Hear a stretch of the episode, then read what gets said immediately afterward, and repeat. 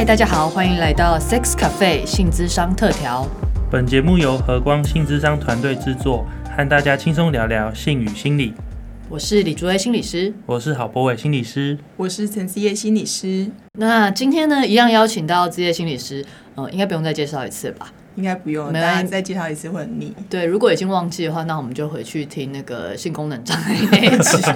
如果忘记之夜是谁的话，所以以后我就等于性功能障对碍。没有，我今天要帮你拓展你的另外一个部分，这样对，而且是男性性功能障碍，还没有女性。真的 OK，好，呃，那我们今天一样请到之夜来跟我们聊聊另外一个，就是也是伴侣性议题中非常，我觉得也许是更难处理的一个主题吧，是无性伴侣的部分。嗯，那现在就是大家不知道有没有发现说，其实因为我们的工作越来越繁忙啊，或是呃，反正各式各样的原因，性在我们的生活中可能没有这个充分的时间或空间可以发生，或者是很多人其实对性也不一定像呃以前那么有兴趣，然后所以现在我们常看到呃，好像有一种譬如说现象叫草食男，嗯，好像大家会比较倾向说，哎，做很多其他的事情，但是性不一定是我人生中一个重要的部分。嗯，也就是说，在各国的调查其中都会出现，就是说，好像无性婚姻的或者无性伴侣的状况比例其实是越来越高的。对对对。然后有些甚至于把它视为一种社会现象或是危机。是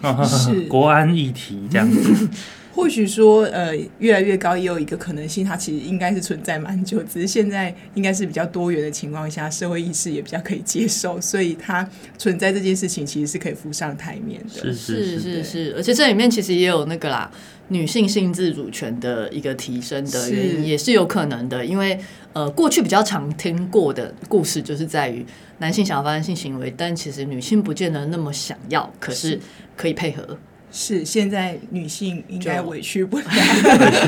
委屈不得。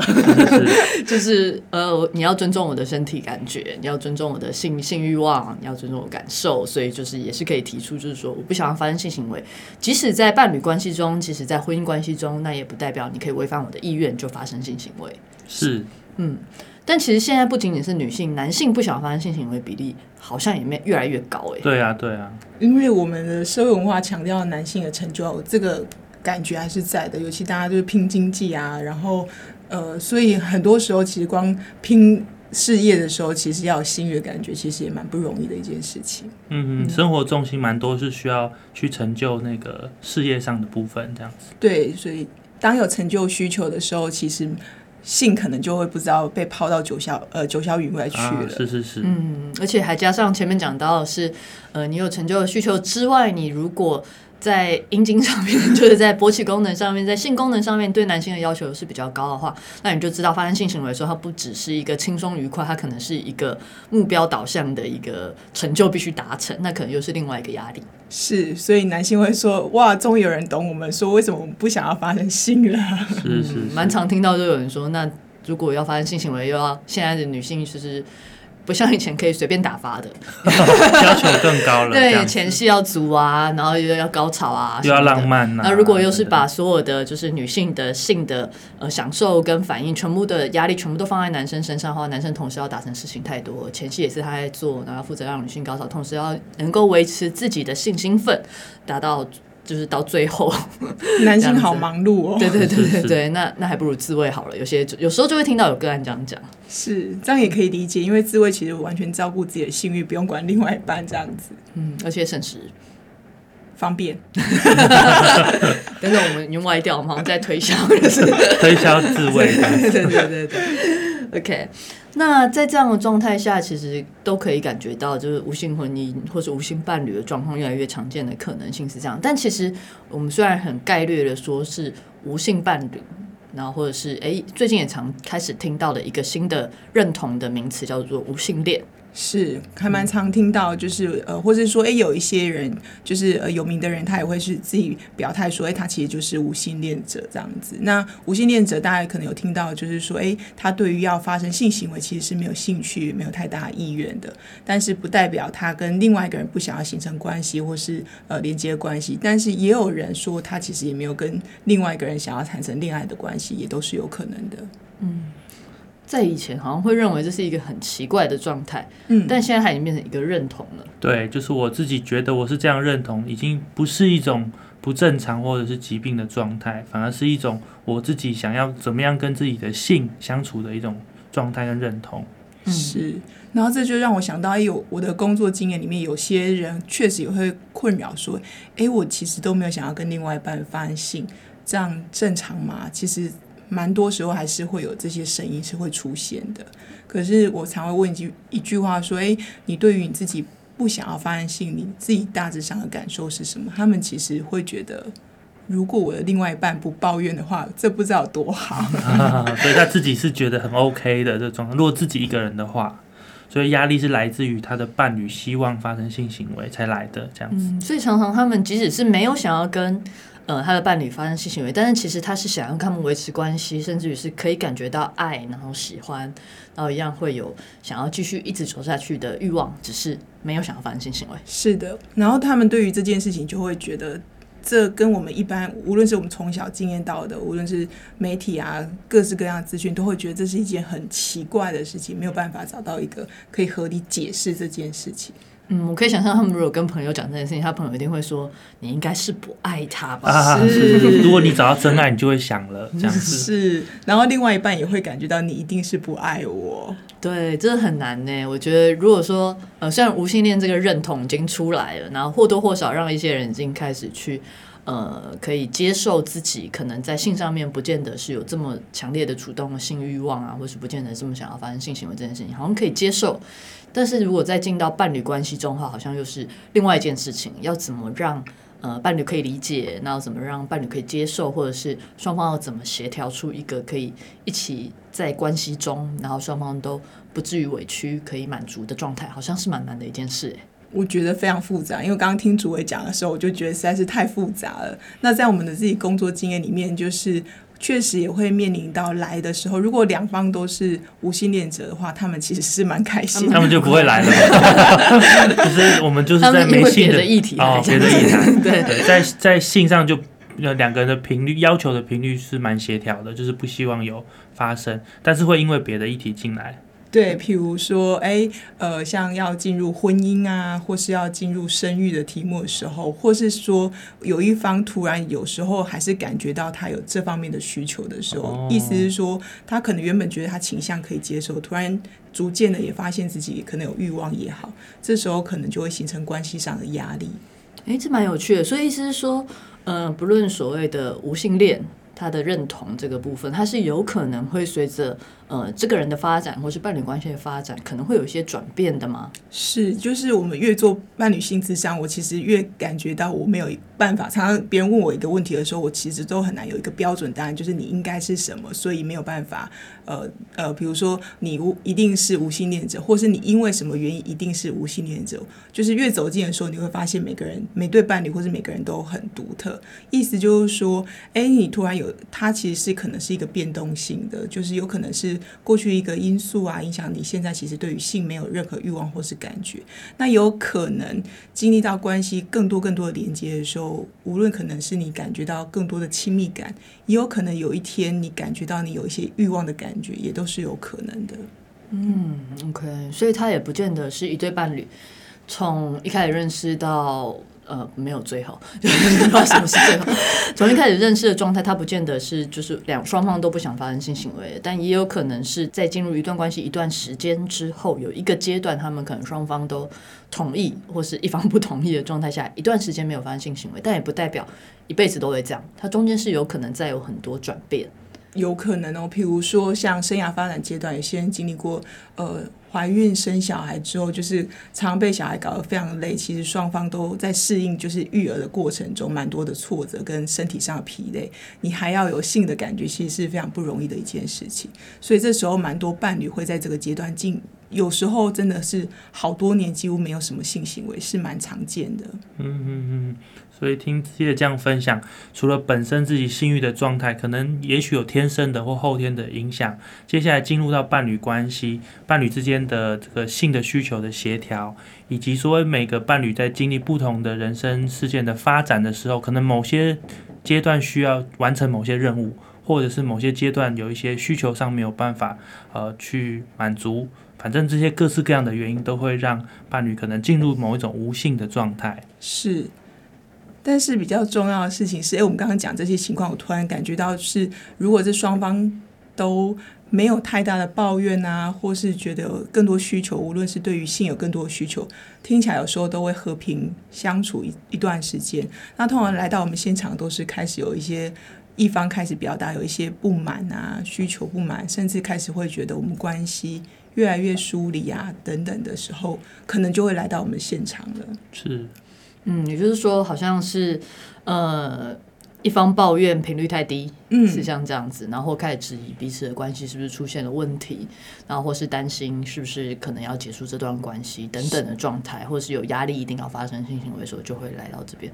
但这个好像也没有办法去强迫一个不想发生性行为的人一定要跟你发生性行为吧？这要怎么处理啊？我光想就觉得还蛮难的，这是意愿的问题。所以我刚开始也会觉得这本来就是一件很困难的事情，所以我都会让那个伴侣知道，这本来就是一件很困难的事情千万不要简单化。那其实目的是让我们现场三个人都可以放松，包括智商师自己包括我这样，呀，对。就是如果你有一个压力，一定要让某一个人可以发生性行为，这其实是蛮不可能的嘛。对对，但是我觉得如果我没有注意到这件事情，没有让现场放松的时候，我大概就是很容易会站在某一边，会让另外一方会觉得说，哎，你其实是也强迫了我，觉得智商是其实是在强迫我进入性行为，哦，所以放松我会觉得，甚至把大家，呃，我会有。呃，有一些技巧上跟做法，目的其实是让大家知道这件事情本来就是需要一些时间跟准备，跟能力上具备，然后才逐渐去理清你们要的性关系可能是什么。嗯然后包含你们可能会讨论出有可能阶段性不想要性，或是替代性的亲密的连接的方式，都是有可能的。因为我觉得这个替代性的亲密连接还蛮重要的，因为其实对很多呃伴侣来讲，当然性欲是一个很重要的要素啦，嗯，但是呃性欲连接的方式，那只一定要是完成引导性交吗？还是他有什么其他方式吗？这些也许是一个可以讨论的主题。那另外还有就是说，对很多人来讲，那个性欲的表现，它其实代表是，呃，我到底对你还有没有吸引力？那我们之间的关系到底还没有彼此亲密跟连接的时刻？那如果这个东西可以找回来的时候，那性这个东西它的压力就不见得到这么大了。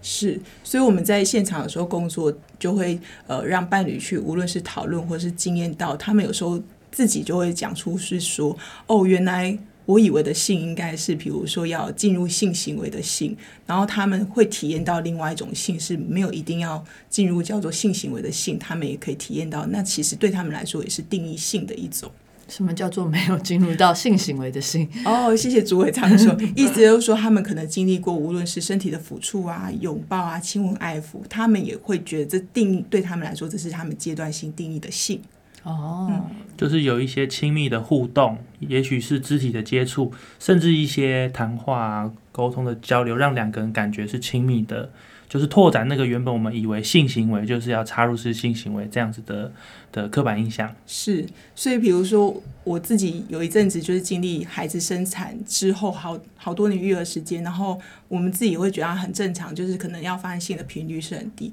那因为我跟我先生其实还蛮常可以做一些对话，所以我们。就是我们也会好奇，我说，哎，以我们现在性的频率，你会觉得如何之如何？然后，所以有时候我们会有对话的时候，我现在那一天就突然开玩笑说，哇，我们前戏做的很足，因为我们在那边聊天聊了一个小时这样子。哦，是是是是是，那对我们来说，有没有要进入性就不是最重要的一件事情。嗯，所以这个时候已经感觉到连接了，关系的连接跟亲密，这是最重要的一件是是是事情。诶，那刚刚讲到，其实蛮多是在协调怎么样去用更多方式来拓展对性行为的样貌。不过，假设真的有一方真的很需要，就是持续的表达他有这个性需求，很想跟他的另外一半发生性关系，这样怎么办？确实，这也是蛮有可能的。所以有几个可能性，我们可以思考一下。就是大概目前我想到有有两个，一个部分是呃。当一方持续去表达他有性的需求的时候，我们其实，在工作里面其实也会让呃无性的这个对当事人他去看到是，哎，这个对于关系的影响会是什么？就是一方持续表达他的性欲，然后如何去影响到他们的关系？可能比如说有一方就是说，如果再一直不发信，我可能没有办法跟你继续下去。然后这个压力释放出来的时候，不代表必然他们立刻要分开什么，而是成为一个呃他们关系上沟通的媒材，或是重新思索这个关系，重新找到连接的方式。嗯，所以意思是说，其实每一个人对于伴侣关系中到底要不要有性这件事情，你可能在进入一段关系的时候，你的位置是不一样的。像对有的人来讲，他觉得，哎，一段亲密关系中，如果就是没有发生所谓的呃进入式的性行为，对他来讲，也许就不算是一段关系了。那呃，但是刚好他对方另外一方可能是不想发生性行为，那这两个他可能永远都。就是虽然已经做了很多亲密的连接啊，可能还是没有办法达成协调。那不愿意发生性行为那方，他可能也要去认清，那他在这段关系中，对方的状态可能也就是没有办法接受这个部分，那就是会影响到他们的关系。嗯，那这其实，在伴侣关系应该还算蛮，也还还算就是算是一个蛮常见议题，就是有一些东西，你们的价值观好像永远都没有办法达到协调。对，假设一方就是需要。就是希望可以持续的发生呃所谓的进入式的性行为，那另外一方也表达了他确实是有困难的。那你刚刚这意思是说，就是呃不愿意发生性行为的这一方也要去看到这可能对伴侣关系的影响，是这个意思吗？呃，差不多是这个意思。也就是说，在不想要进入性的这个当事人，他自己也要去看见，就是对方这个需求他无法做到。然后，呃，有性需求这个人确实也要去知道，他也勉强不了对方。那这个势必会对他们关系产生影响，有可能他们可能要认真思思考这段关系是不是打开一个可能性，无论是继续探索这段关系是不是适合彼此，或是呃。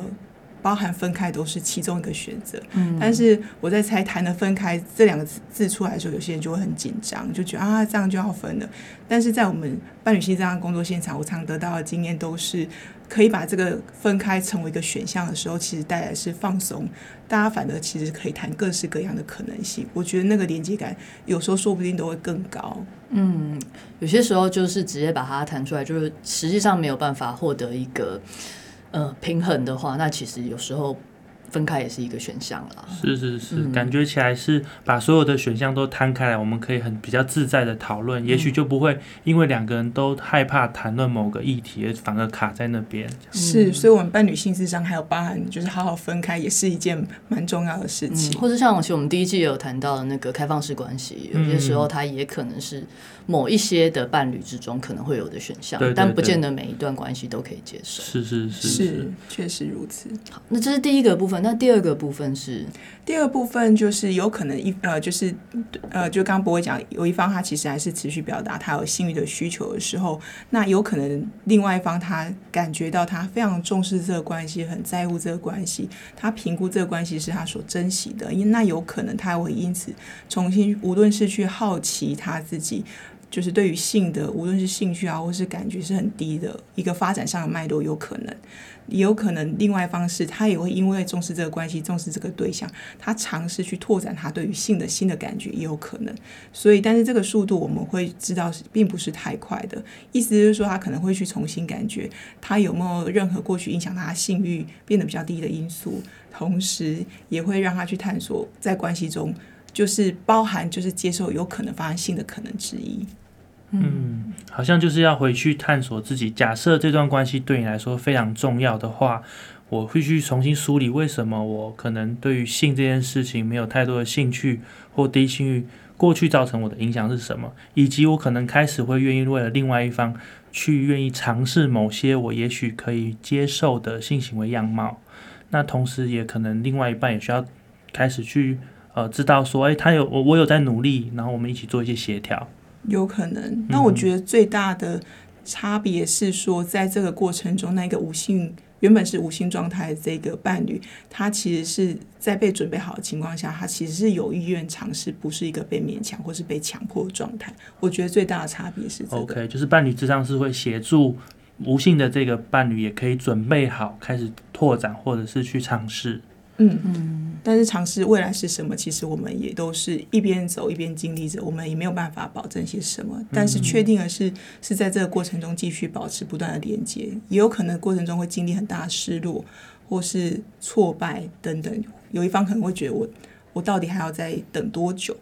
那我会觉得这都是他们连接的素材。嗯嗯。嗯，嗯因为刚刚是用无性来描述，但有些时候我们也可能会用性欲低落来描述，但有些时候也不是，不见得是性欲低落，可能他有性欲，可是不见得是想要发生所有的伴侣间的性行为而已，他可能还是持续的有自慰的需求啊，然后一样可以感觉得到欲望。那这其中其实呃，因为做个别智商的时候，其实也会发现有非常非常多的要素可以讨论，除了嗯，就刚刚博伟有讲到，就是过去的一些影响之外，这其中也可能是。呃，这个人他本身的性欲样貌，就是说，到底要怎么激发他的性欲望这件事情，然后到底对他来讲，发生性行为这件事情包含了哪些的呃心理因素、生理因素，然后身体的状态等等的，有些时候是需要一个一个一个去理清，对，然后在过程中，呃，听起来还要注意，就是不要变成一方对另外一方的压力跟压迫。是，所以其实我们自己在做伴侣性质上，就觉得每一个环节跟每每嘎嘎都是要很小心，然后。呃，我会觉得它也是一个很蛮能够使用的美材。像刚刚主委有提到说，哎，怎么样去触发他性的感觉？就是意思就是说，在那个现场里面，你可能讨论到可以运用很多的美材。当他有意愿要加入性的时候，如何找到他可能性偏好的方式啊，或是诱发性欲的方式？然后这个时候其实是双方可以一起激荡的。我觉得那也是一个蛮有趣的过程。嗯，就是两个人一起在创造可能可以发生性行为的一个尝试。嗯，这样子，但是是在双方都准备好，速度上是大家都可以接受的情况下，我感觉那个伴侣智商师真的是要负责好多事情，就要控这个场，然后调整两个人速度，实在是蛮艰辛的一个工作。我觉得是蛮艰辛，但是有时候状态我最喜欢的时刻就是，呃，三个人一起在现场的时候，如果我们激荡出一个很好使用的美彩，或是呃，就是彼此都可以很放松的状态，其实我们有时候三个人可以一起大笑的时候，我就觉得那是我觉得最工作最最开心的。OK，大笑代表放松或者一种释然这样子。对，或是有一种哇，有一种豁然开朗的感觉。是是是。嗯，而且这个会让性变成一个很好的媒材，让这一对伴侣等于是他们一。一起去。呃，共同面对了算是关系中的一个难题，嗯，对，然后是双方一起合作的状态下，一起去面对他们的性，然后真实的面对彼此的感觉。那我觉得对于这一对伴侣来讲，诶，这对他们整体关系品质的提升，那他们如果未来遇到呃，不管是生活啊发展上面可能更多的难题跟挑战的时候，我相信这对他们来讲也是一个非常大的呃一个能力增进。对对对对对对对，不管他们更了解彼此，更能够倾听彼此，然后也更能够表达自己。这些其实对他们来讲，应该会变成不只是性上面的提升，而是整体关系的提升。确实，我们常经验到，就是性关系改善之后，关系其实他们就会跟着锻炼，就是运用性关系里面讨论的一些技巧，他们在关系上通常都可以达到一些沟通的效果。嗯，这样听下来，虽然就是呃，遇到性性生活频率上面的那个不协调，虽然是一个蛮让很多伴侣可能都感觉到苦恼的一个主题，但是如果能够好好处理的话。呃当然，它有可能变成分手，但它也有可能会让你们关系迈向下一个阶段，然后可以就是一起去探索更多的可能性。嗯，听起来也蛮好的。对啊，彼此有一个创造新的可能的机会，这样子。我觉得它就像是一场小小的冒险，会冒险，经历不知道什么样的火花，或是遇见什么样的风景，都是不知道的。今天谢谢志业又再跟我们分享了另外一个蛮重要，而且是现代人蛮常遇到的伴侣之中的一个状态。对，那今天谢谢大家的聆听，我们下次再见喽。OK，好，那就下次再见了，拜拜，拜拜。